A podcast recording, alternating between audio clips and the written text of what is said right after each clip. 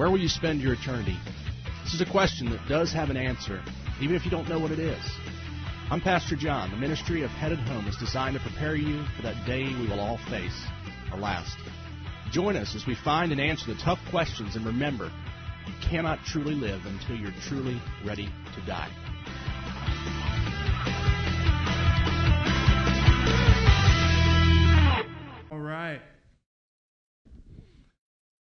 Tonight, we're going to back in our study of typology. Um, really, again, it's so encouraging to hear how excited you all have been for this. Um, each week, the different aspects of seeing the four, basically the foretelling, it's the picture of, of seeing what was coming the coming of Christ, the Redeemer, the Savior.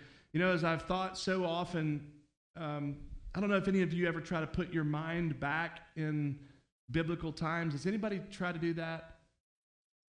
And try to think about, all right, you see, you, see these prophetic utterances, these things foretelling. Do you think that they were even able to grasp? I don't. I mean, I really don't. I think it's kind of like, okay. But it's just so neat. Again, I think most notably for us, we are so blessed due to the fact that we are able to see the prophetic utterances, the prophetic telling of what was coming. But then we can also then fast forward from old covenant to new covenant, see the fulfillment of it, but see all the scriptures that tie into it. Again, I wish we had the time to exhaustively go in to each thing that I share week in and week out. There's literally 30 or 40 different verses that will speak to that very thing. Just powerful. So, if you have a chance, uh, tonight we're going to get in Exodus chapter 1, verses 15 through 17.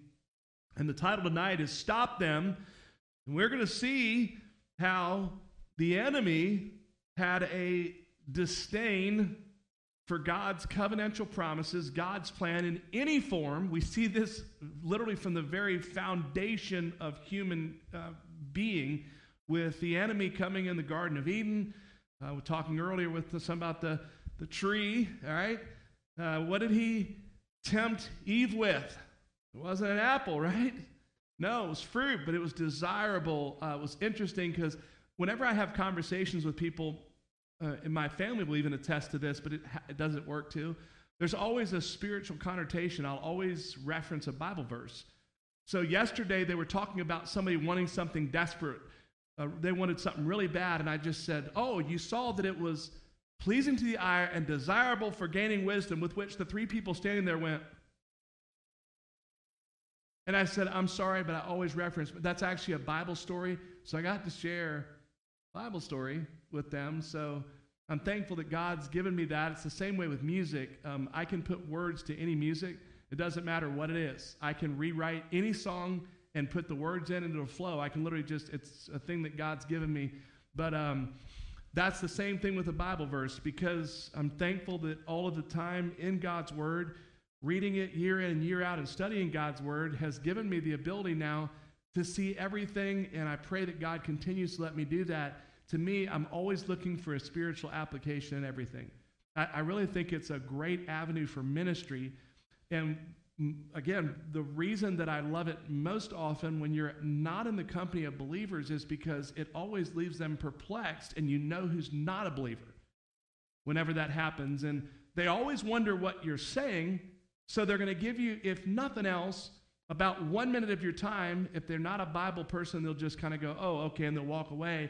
Sometimes I get to have these great conversations with people, and one of the resounding themes that I am hearing often is I used to attend church. My grandmother took me, my mom, my dad, and I hear so many of them. And it's interesting because last night I was the, the nurse that relieved me. We were standing there, we were getting ready, I was getting ready to leave, and she says, you know, and I don't know how, I don't know, remember what the conversation started from, but she then says, You know, I'm not where I need to be. And I said, I, I don't know anything about you. It's the first time I'd ever met her. And I said, I bet right now you feel like getting where you need to be from where you're at is a huge leap. Doesn't it feel like that? She said, Yes. And I said, I want to encourage you with something tonight. It's not a leap, I said, It's merely a small step. I said, The enemy wants you to think that it is a huge leap. I said, But so then we went on and did our thing, and I got ready to turn around to her, and I pointed at her, and she said, It's a small step. She said, I'll never forget that. Thank you for sharing that. So it's so neat how God can take these small things. What is the scripture? Little is much when God is in it. There's a song that says that. But tonight we're going to see in the person of Moses how the enemy so desperately wanted nothing to do with Moses' birth. We'll see the length that they went. Just I'll share more of it because we don't have time to go through all the scripture of it.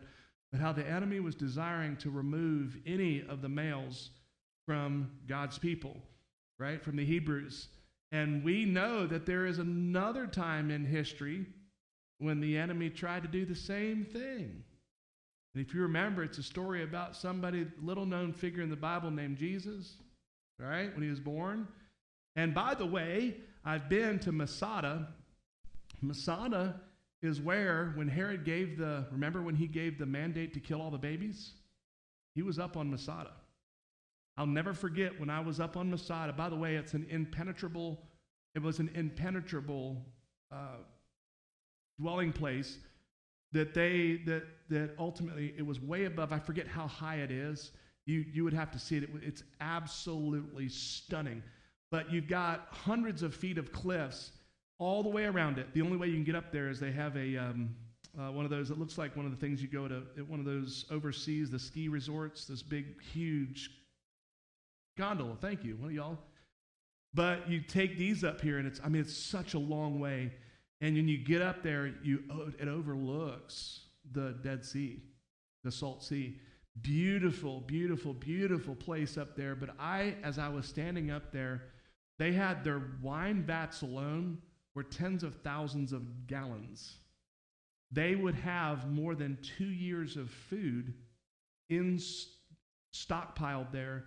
So, when in AD 70, the final conquering, do you know where the last place that was conquered was?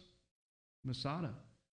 The Romans built with buckets, whatever they used, to take the, the ground, and they built a almost mile long bridge that started off at the ground, went hundreds of feet up. It's massive. You can see where they had started it. It's not there anymore, but you can see the remnants of it. You can see the encampments because the rocks are still around the encampments. They think that upwards of 50, 100 plus thousand people were working on this 24 hours, seven days a week. And that was the ultimately the final place that was conquered. But as I stood up there, I reflected back and thought, what a fool. This man thought he could thwart God's plan, and it can never be done. The same way, it doesn't even speak to the leader, whoever was in charge at that time, the, the Pharaoh that made that edict with Moses. You know, we don't know his name. You know whose names we do know, though? The midwives, the two Egyptian midwives that were delivering the Hebrew babies. We see that in the Word. So, what I'm saying is, it's so neat, those things that we do for the Lord. You may be rich, and may, the world may think they're rich and they're powerful and they've got so much. But I will promise you, whatever you think you have that's not of God, it's not blessed by God, is absolutely nothing and will be lost to the winds and the sands of time. But all of those little things, even a, what does the Bible say, with a, a drink of water in His name, you'll not fail to receive your reward. God can do so much. A little story about a woman with a widow's mite that we continually reiterate this story. It is told, and Scripture said to her, Hey, this will be told, right? All through history. This story over and over and over again about a woman who gave all that she had, which was in our terms nothing but look at the power of the gospel of truth and the Holy Spirit to affect billions of people through time with her demonstration of sacrificial giving. Praise God. I hope you found the scripture, Exodus 1. We're going to look at verses 15 through 17. And if you're able, physically, let's stand tonight out of reverence for the reading of God's word. The king of Egypt said to the Hebrew midwives, the first whose name was Shiphrah, and the second whose name, whose name was Puah, when you help the Hebrew woman give birth, observe them as they deliver. If the child is a son, kill him. But if it is a daughter, she may live. The midwives, however, feared God, did not do as the king of Egypt has told them. They let the boys live. Father, thank you tonight. This privilege, once again, we have to open your word. Lord, speak to our hearts. We give your Holy Spirit full and free reign. Lord, hedge this building, these grounds with your protective angels. Purge anything that would not honor or glorify you, any distractions. Father, let you alone and everything said and done tonight be glorified. You deserve it, our King, our Lord, our God. We ask all this in the precious name of our Lord and our Savior, Jesus Christ, we pray. Amen. You may be seated. Hey, Jeff, while I'm doing this, if you could look up on YouTube, uh, you can even have it with words or just instrumental. If you could find just as I am in a um, instrumental, it doesn't even matter. Anything you can find that's God glorifying and a good uh, invitation that you could play once we have it. Okay, brother? Thank you. Big time. By the way, tell them how much you appreciate what they're doing. It's a big sacrifice, the media ministry, and we still need a, a one or two more people that are really be faithful to do that. So please pray about whether God would want you involved in the media ministry because it is a vital part of the ministry here, especially when I hear back from ones that are sick, ones that have to work, how thankful they are to be able to, to continue to stay up and hear a, a service or a message when they're sick or have to work. Again, uh, verse 15 tonight. So the king of Egypt says, the Hebrew midwives, those first whose name was Shiphrah and the second whose name was Puah, when you help the Hebrew women give birth, observe them as they deliver. The child's a son, kill him. If there's a danger, but if it is a daughter, she may live. Really a beautiful picture again. What do we have? Typology. It's these pictures of the same pictures, parallel pictures of Christ. We see what Christ, what was Christ going to be? Deliverer, savior, redeemer. What did Moses end up being? A deliverer. He was a savior for God's people, delivered them out of Egypt. Anybody right now, and you're reading through the Bible, where are you at right now? What did you just actually? What did you just get done with? Joseph, right? You get, hey, you're in the story of God delivering. I'm at the place right now where the plagues are coming down the, the thing. But you know, you imagine how God ended up leading them into Egypt was to save God's people. And it's so wild as I read that, and I, you know, I couldn't help but think, how easily Joseph, even Joseph's, you know, accomplishments, I guess, God merely used the Egyptians as a tool with which to keep God's people fed, to keep them safe. Then this bondage that they end up in because why? God blesses them exponentially. The Egyptians are not under the covenantal promises of God or God's blessing, so they're not doing nearly as good as the Israelites are. They see these Hebrews, and these Hebrews are vigorous, their children are healthy, they're outnumbering us. One of these days, they're going to take us over. So this becomes a threat. You know who else was a threat? Jesus. Not only was Jesus a threat, why was he a threat to them? Well, because this king, remember? This, this, this rumblings of this king that's going to be born, right? This, they, they didn't understand it, though, from the spiritual perspective. They saw it from a worldly perspective and thought that he was coming to be an earthly king, which meant what? Instability. And anytime there was rumblings of instability and a king being overthrown, they were going to try to do whatever possible to prevent this from happening. It's ironic. It, it's so sad back then of how many people ended up being even killed at times. Think about the babies. We know that Moses was spared, but you know there were babies during that period of time that would have gotten killed. Guess who else? Jesus, remember? To kill Jesus. So what did they end up doing? What did Herod's his edict do? Any child under what? Two years of age. There were children that lost their lives because of the fear that the power that he held at this point was going to be in danger. And uh, again, it's so wild, but at the same time, this is the other part that I'm so comforted in. I'm so comforted in the fact that God's plan can never, ever, ever be thwarted. And not only that, I shared with someone yesterday who has a mother who's very, very sick, and I just shared with her, I just said, hey, such and such, you know, I know your mom, right now everything looks really bad, but I just want to tell you something. Scripture says that her days have been ordained before the foundations of the world. And I said, Nothing's going to happen to Mama until it's time. And I said, There's no reason to worry. Her mom's a believer. This is the woman I was talking to is a believer. And I said, You just have to rest in the perfect purpose, plan, and will that God has for her life right now. And we have to trust Him. And we have to ultimately, all of us, remember this because we, at times, even as believers, get caught into this thing of, you know, it's like we're trying to hang on to this life. You don't want to do everything in the power. We don't want to leave before it's time. I don't believe anybody in here wants to leave before it's time. I hope not.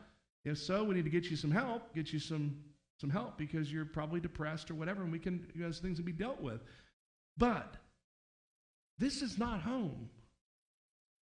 Our kids aren't our kids.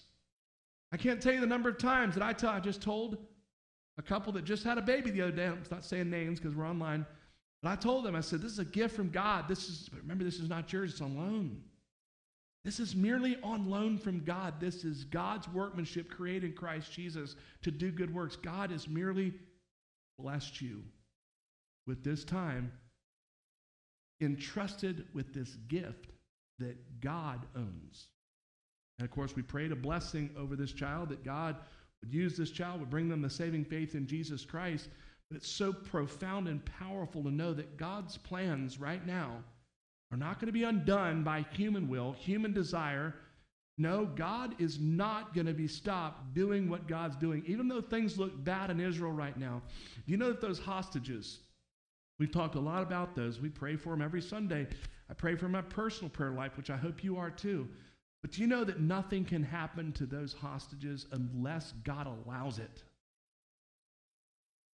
It's not going to catch God by surprise and God go, oh no, I wish I could have stopped this, but I couldn't. No.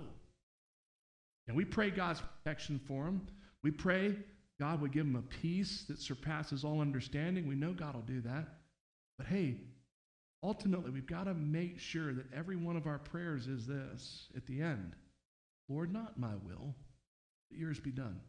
Because we see things from our perspective. We see things the way that we want to, and we believe that the best, the best outcome for said prayer, said situation is X, because we see it through not the infinite, we see it through the finite lens that we see. And, and many times it's jaded from what we see in an earthly sense. You know, well, I've heard so many times that if we're healthy and, and we have money and things are doing well, then that's the blessings of God. Oh no, I'm, I'm really more in line with Scripture and, and James and many other scriptures that say, consider it joy when you face trials of many, many, many kinds. Diverse kind, some versions say.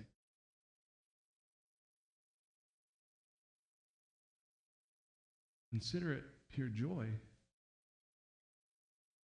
Wonder why? I'll tell you why.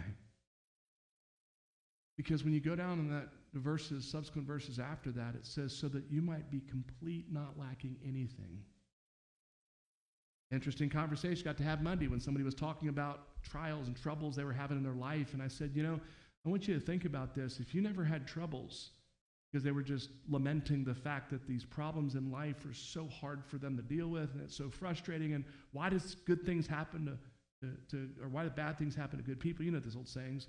And the people that aren't believers and, and don't do right, it seems like they just live in, and I said, they're scripture verses. I actually led them to the scripture verses. But I said, it's so easy for us to fall into that mindset and that trap that, that there's something wrong when we're suffering, when we're going through a tribulation and a trial, do I think it's important for us to step back and do an introspective look when things are not optimal? Maybe we've got trouble coming on the horizon, we have trouble we're in the midst of. Do I think it's important for us to see and discern, to pray that the Spirit would give us insight and understanding if there's something that needs to be dealt with that could be the root for said issue? Absolutely.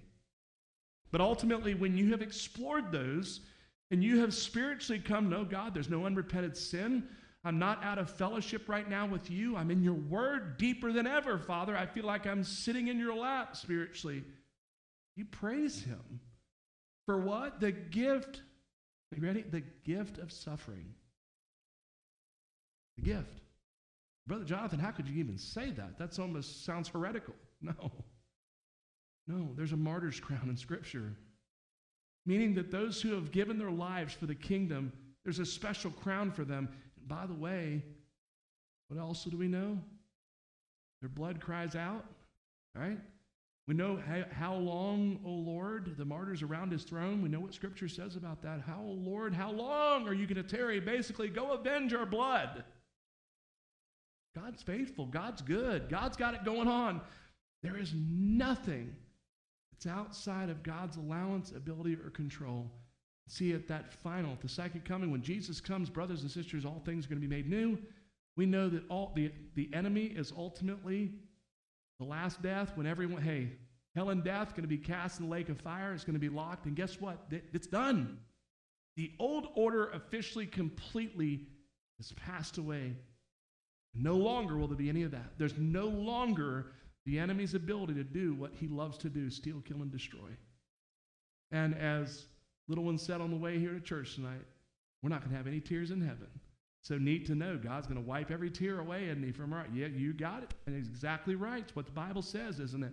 So it's exciting that even the little ones God can use as an instrument with which to reiterate, reaffirm, and comfort us with the peace of God's word. I think that's why it's so important in your homes to have devotions and to burn truth on their hearts because they can be the ones, brothers and sisters, at time that reiterate that promise of God that is the comfort.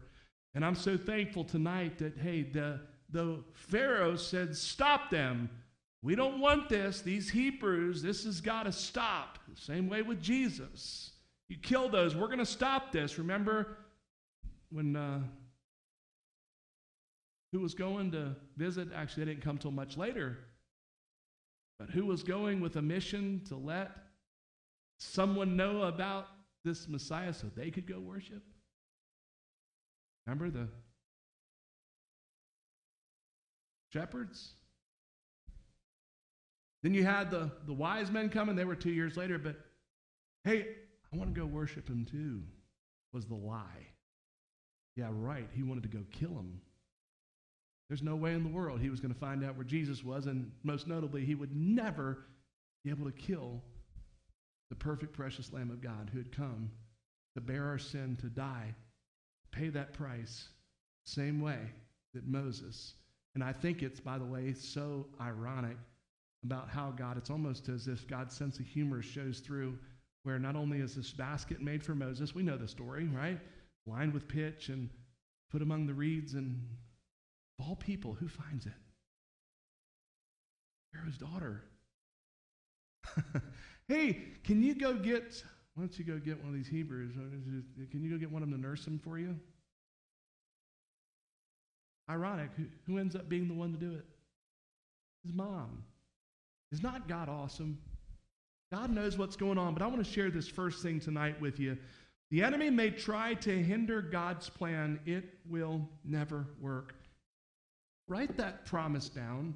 Put that somewhere important when you find yourself, I, I won't say buying the lie, but being entertained with the lie. When we feel like God has abandoned us, when, when we feel, in a sense, like God's abdicated his responsibilities in the promises that he promises to do, the protection and the provision. And when, when you want things and I want things to happen, if you're one of those people that likes things to happen orderly and you don't like when something happens or not in the time frame that you do, and you know what I'm talking about. Those of you who like structure and like things, I'm a structure person, but I realize that God can do whatever He wants when He wants in His time, and I don't think that God's abandoned me when God doesn't answer in my time. We need to praise Him for that, though. We need to thank Him for that. We need to thank Him that God doesn't answer in our time because it's not the right time. He's on time. Uh, Dottie Peoples sings a song, and I remember it when we were, I was in the Christian music business when it came out. I guess it was around 93, 4, 5 ish. But He's an on time God. Anybody remember that? He's an on time God. He really is. And that's, remember, it's Dottie Peoples. Really good song. And he is on time. See, God, again, transcends time. Remember, He knows the big picture. He knows exactly what must happen with each thing that springboards off each other thing. Meaning, there are things occurring in our lives right now in the same way with my sister Martha, and that was a springboard with which God used to ultimately my brother and then myself. And then not only that, you look at it from even a bigger picture, my two sisters that my parents adopted, that would never have happened and they would not have been saved out of Liberty City, Florida, right during the riots, the Liberty City riots, if you may remember those in Miami, Florida. That was where my sisters were in a foster home. They remembered getting on the floor at night because of gunfire. It was horrific time during those times. But had my sister Martha not died, my two sisters would not have been in the home that God ended up placing them in.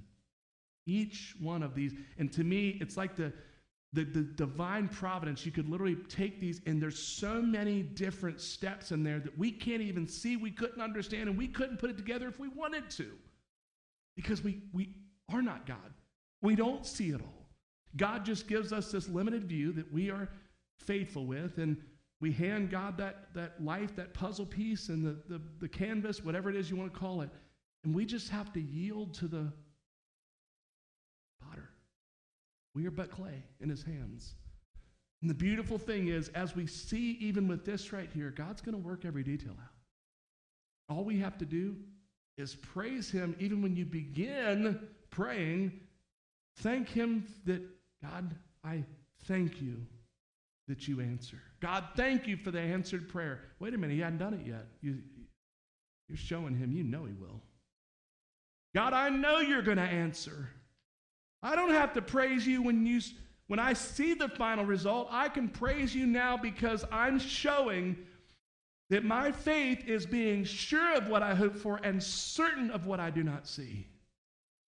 You'll pray a prayer and you'll praise at the same time 30 years maybe before? Absolutely. Because it doesn't mean just because it's not in our time that God hadn't answered it. It's just that we can't understand the infinites because we're limited by the finite. And I want you to put that, though, somewhere where you can see it and be encouraged at those times when you feel like God may have abandoned you, He's abdicated His responsibility, He's forgotten you, whatever. There's a lot of these lies that we get sold from the enemy. Just keep that there somewhere. We can give you scriptures after scripture, too. Get with me, I'll be glad to, of the promises of God. You know, and that's why I love 8, 38 and 39 height nor depth, angels, principalities, nothing in all of creation can separate us from the love of God and in Christ Jesus our Lord. Nothing. There's nothing that's going to change God's love for us, His providential promises to us. Nothing. Just like that, Herod stood up on Masada thinking that he had the bull by the horns. He was going to be able to thwart any attempt by anything that threatened his power. You know what? He's been gone a long time. And the sad reality is, God's truth still stood no matter what he thought. You might think that you've got two years worth of food up on top of a mountain. That's the old saying. You might, hey, you might be 10 foot tall, but you ain't bulletproof, spiritually speaking. And every knee will bow and every tongue will confess that Jesus Christ is Lord. That's what I know beyond a shadow of a doubt. And that's what I want you to rest in tonight is understanding as we see these typologies, the beauty of God's promises and how God just shouts Redeemer. He shouts Deliverer. He shouts salvation all through the Old Covenant, pointing to the promise that was coming. He wasn't delayed in it. God didn't get busy. God didn't have a hard time putting the pieces together, and that's why Jesus' coming was so long. No. came in exactly perfect, divinely appointed time. And I ask you tonight are you resting in that? Are you trusting that God that all throughout history was shouting, Redeemer, we have the promise now? Are you living in the fulfillment of that promise under the new covenant, divinely yielded to God's plans and purposes for your life, resting my hope is built on nothing less than Jesus' blood and righteousness. I dare not trust sweetest frame, but wholly lean on Jesus' name. Is that you tonight? Are you trusting that with absolute, total, blind faith? Blind faith. Lord, I don't care what you have to do and what you need to do to accomplish your God, I give it all to you. My money, my family, my possessions, my everything. Father, I am yours. Use me for your glory. Is that your heart? And if not, I ask you, why not? What else do you have to live for? This world is passing away, church. I promise you, this world and everything in it is passing away. But the providential promises of God, His Word, and as revelation says not one word will fail to be fulfilled. Not one. Why invest in anything in this world? Why?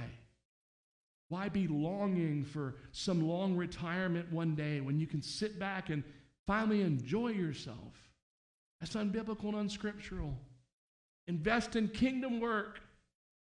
He is no fool who gives what he cannot keep to gain what he cannot lose. Invest in watching your financial blessing. If you've got way more than enough for 10 lifetimes, use it for kingdom work and allow God to let you see the blessing of it unfolding before your eyes, not as God pries it out of your dead hands one day in the hopes that your family will use it for God's glory.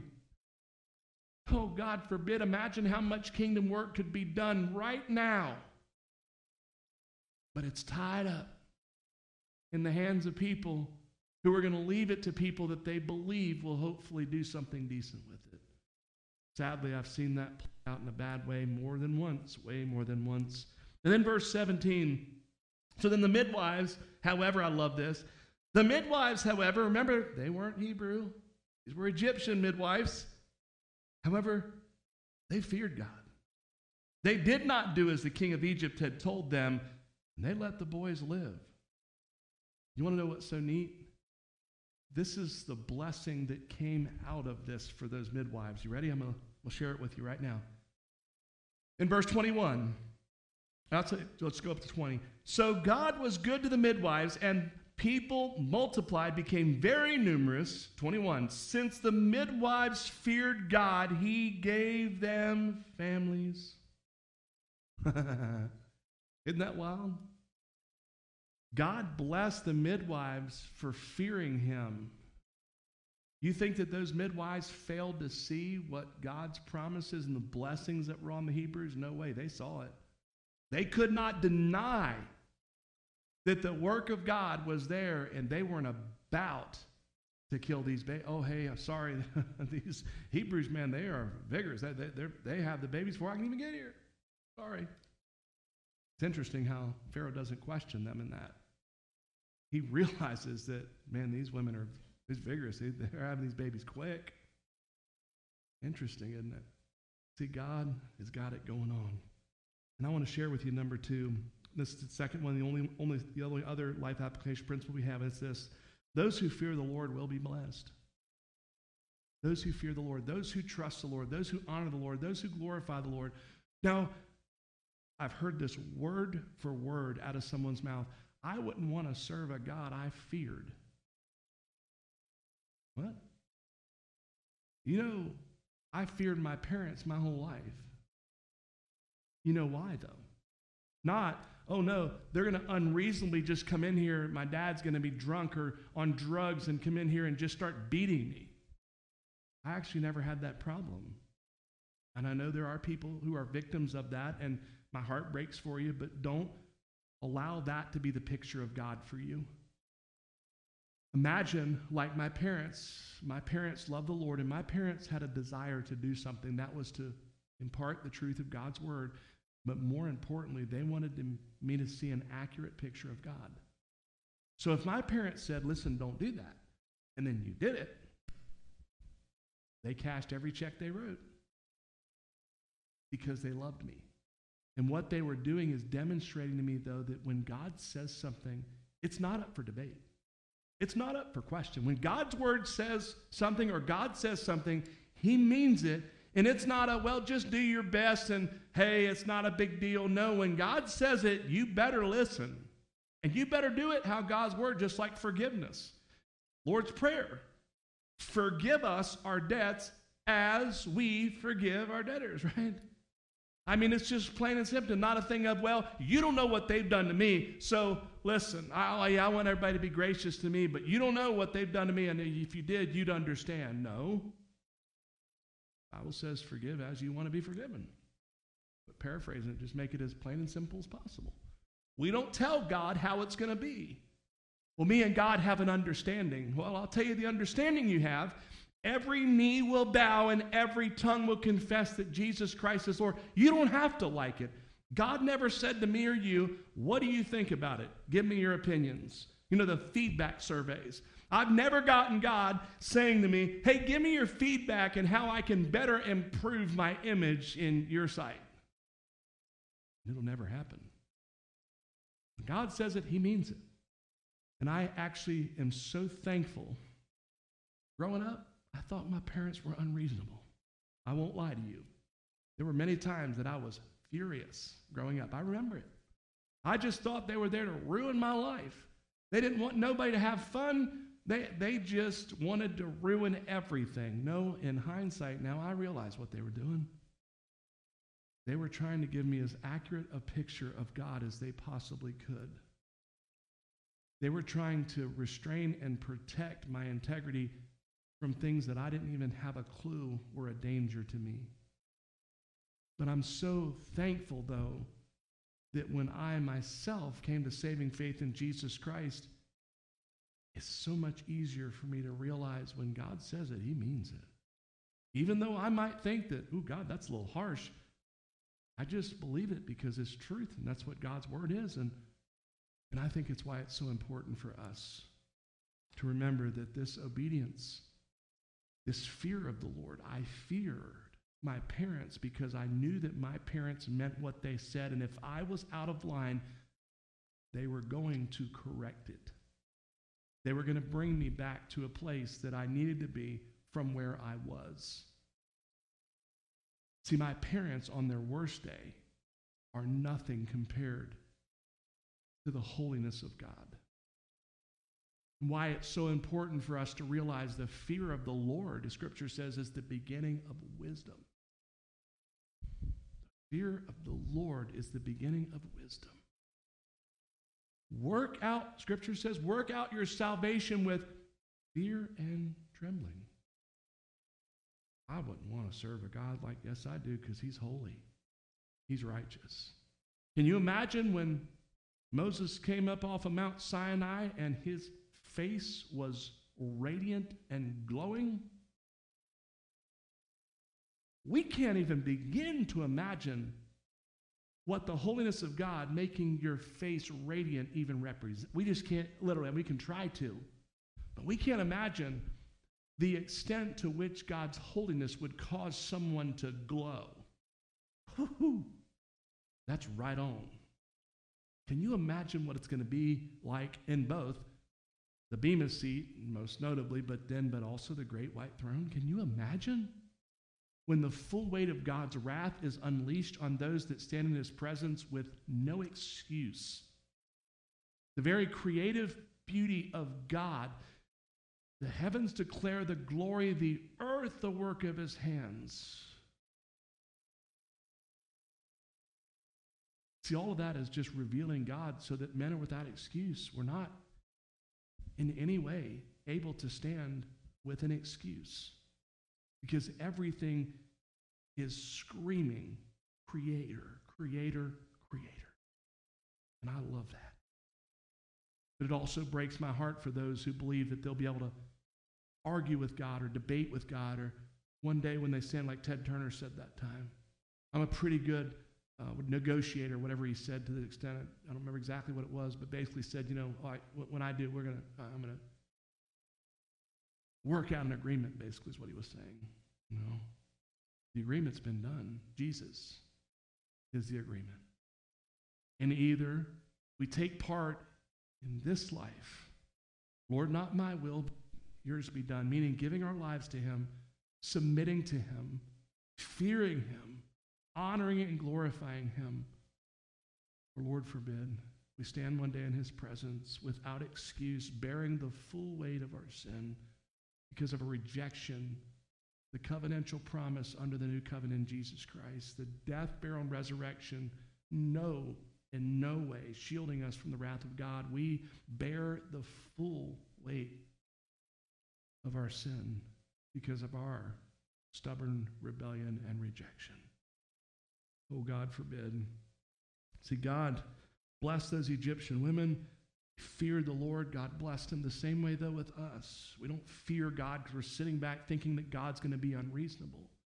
That fear of the Lord should compel us to say, you know, I don't want to go out here and do or live like that because I know that God means business and I'm his child and he loves me so much that God's willing to do anything to the point of death to bring me to the place of yielded obedience. And I don't want that. I don't like pain. I don't like hurt. I don't like heartache. I don't want God to have to take everything away from me to bring me to this place. And I know He's serious about it. That's the fear. The same fear that when I stepped out of line as a child, I knew that it was going to be a reckoning, but a reckoning filled with love. My fear of the, of the Lord is in the fact that He means business. He is holy, He is righteous, He's just, but not only that, he sees everything. And I'm so thankful, though, that we see this tonight and realize that nothing can stop God's purpose, plan, his will.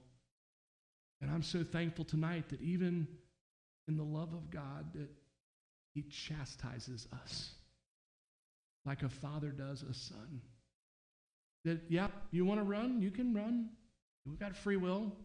I'm so thankful that, like the prodigal son story, that that's actually a picture even of God, the regular Father, but also to me of God, and God allowing us to run out there. And what happens? The weight of our sin. You can feel that God allows us. You want to run, you can, but you'll realize that you squander and you'll lose this covenantal protection, covenantal blessing. Oh, well, what, oh, well, God wasn't providing all his needs according to well, right because he excused himself out of God's covenantal promise. He excused himself from the camp. Remember the, the Israelites in the camp? What would happen when one of them was out of line? They were placed for a certain period of time outside the camp. What is outside the camp? You're not under the umbrella, the protection of what is inside the camp warmth and the blessing of protection. Out there are the wolves and these dangers that are there. There's not the protection that God desires for us. To those who fear the Lord, brothers and sisters, tonight, God will bless us. He will bless you. He'll bless me. He'll bless your family. He'll answer those prayers that, as I pray so often, it's like if you would hear my prayers, you'd go, Man, you really trust God. You're like really just hanging them out to, to really trust that, whoa, I, I, I got to go out there and make it known when God makes what He wants to happen happens in the beautiful way where He gets all the glory for it, where He gets all the praise for it. Just like God's done it, this body of Christ for 16 years now, God's done what God does. He sends who He wants, when He wants, and you know what else He does sometimes? He calls people from us that don't want what we are. God will remove people from this body that would have come in to cause trouble and, and arguments and all the garbage that you see so often. You realize on Sunday morning we pray, Lord, if their desire is not to honor, glorify, and serve you, Lord, heads this building with your protective angels, purge anything or anyone that would not desire to bring glory and honor to you, Father. You know what I'm praying?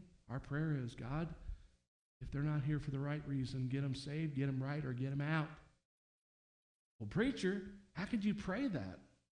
How could I not? I don't want numbers here. You know what I want? I want sold out followers of Christ Jesus that desire to allow God to work through them to change the world. That's what I want. Because 10 people that love the Lord and are yielded in obedience to Him can change the world. But do you realize that a thousand people that are wish washy, lukewarm Christians are going to do nothing but destroy line by line, the kingdom work that could be done. That's what we got to get out of is that mindset of numbers and size means no. Where two or three are gathered in my name, I am in their midst. and also where the Spirit of the Lord is. How many times have people said, Man, the business meetings at this church, I've never been at church like this. Doesn't have to do with long, Longview. Just has to do with what the Bible says. Where the Spirit of the Lord is, there is peace. Is your desire to live in the peace of God, the power of God, in obedience to God. Those that fear the Lord will be blessed. And we see the picture tonight in this typology. God showing with Moses the Savior, and all throughout, we're seeing each one of these typologies. We'll continue to see them in the coming months as we go through these stories. It's so encouraging to me. It's so encouraging to me because in the reiteration of what's happening in our Blackaby study, experiencing God, again, it's not what we want to do. God raises up people, He gives the vision to Him, to people, and it's to get involved in what He's doing. It's not us to go desire to do what we want to do. It's God starting a work, God equipping people, God leading people to do it. But it's not to lead them to do what they want to do, it's leading them to do what He wants to do and where He's at work. Are you involved in what God's doing and the work that God wants you to be a part of? Or are you sitting back waiting to feel quote unquote led? Let me tell you something. That's the greatest excuse on the planet for not doing anything. I'm waiting to be led. Get involved in the work of the kingdom. Amen? We have men's breakfast here on Saturdays, guys, uh, once a month on the second Saturday of the month. Get involved. Don't wait to be led because you're going to sit there and you will not do anything for the kingdom. And we can make excuses. Oh, you know, I like to sleep in. Don't we all? But ready? We have eternity to celebrate the victories, but only a few hours before sunset to win them sit around those tables as we do and share our prayer requests, praying for the wives and praying for families and praying for each other. Get involved in the kingdom work. Get involved in the fellowship of believers. Get involved in ministry because if not, you will do nothing for the kingdom. Waiting for the day that you can retire and sit home and serve yourself. And then what will happen one day? You'll sit back and go, What have I done? I've done absolutely nothing. What are you doing tonight to be involved in the kingdom work? I ask that in closing. If not, nothing. If nothing is what you say, why? God saved us not to sit around and wait till we go to heaven. He saved us to be a part of His work for His glory and His kingdom. Let's pray. Father, thank you, Lord, for this privilege we have tonight to worship God, to hear your word, to hear you speak. Father, I pray more than anything, Lord, that we are in line with what it is that you want us to do. God, and thank you, Father, as we are able to study these typologies and see tonight the picture of Moses and the beauty of how such a parallel, Lord, with Jesus, Father, and how the enemy so desperately wanted to come in and try to kill them. God, nothing can stop your plan. Nothing can stop your purposes for your glory. God, thank you tonight that as we live out the plan that you have for our lives, we, in total faith, can trust that nothing will happen to us that you do not allow, that is not part of that plan. God, may you be glorified during this invitation tonight. May you alone be lifted up, exalted. Father, you are King, you are God. And if there's anything tonight that's not being done in our lives that you want us to, I pray you've convicted us or are convicting us that, Lord, during this invitation, we will commit to that. If there's someone we should be praying for tonight that we have not been praying for, God, convict us about that. And I pray that we will begin to pray. If there's something we should be doing and involved in that we've not been, let us repent of that. Let us commit tonight to being faithful God, I pray that each person in this building or watching online is reading your word every single day. Pray that they're reading through the Bible every day, a year from cover to cover. It's so important to get in. We can make all the excuses for why we're not doing it. Well, we want to make sure we can study longer and we can do this. God, let us be faithful to read from cover to cover and then spend additional time researching and doing other things we want to do in your word. But God, let us be found faithful. If there's someone tonight that's not doing that, let them confess the sin of not being able to hear your word because they're not allowing you to speak to them. And tonight, commit, Father, to you being the Lord of their life and being faithfully involved in the reading and the application of your word that cannot happen unless we do it. May you alone tonight, if there's someone here, reveal yourself to them that they do not know you, or if they're online, understanding tonight that we are separated from you. There's a great chasm we know as hell that separated when the sin was brought into what you'd made so beautiful.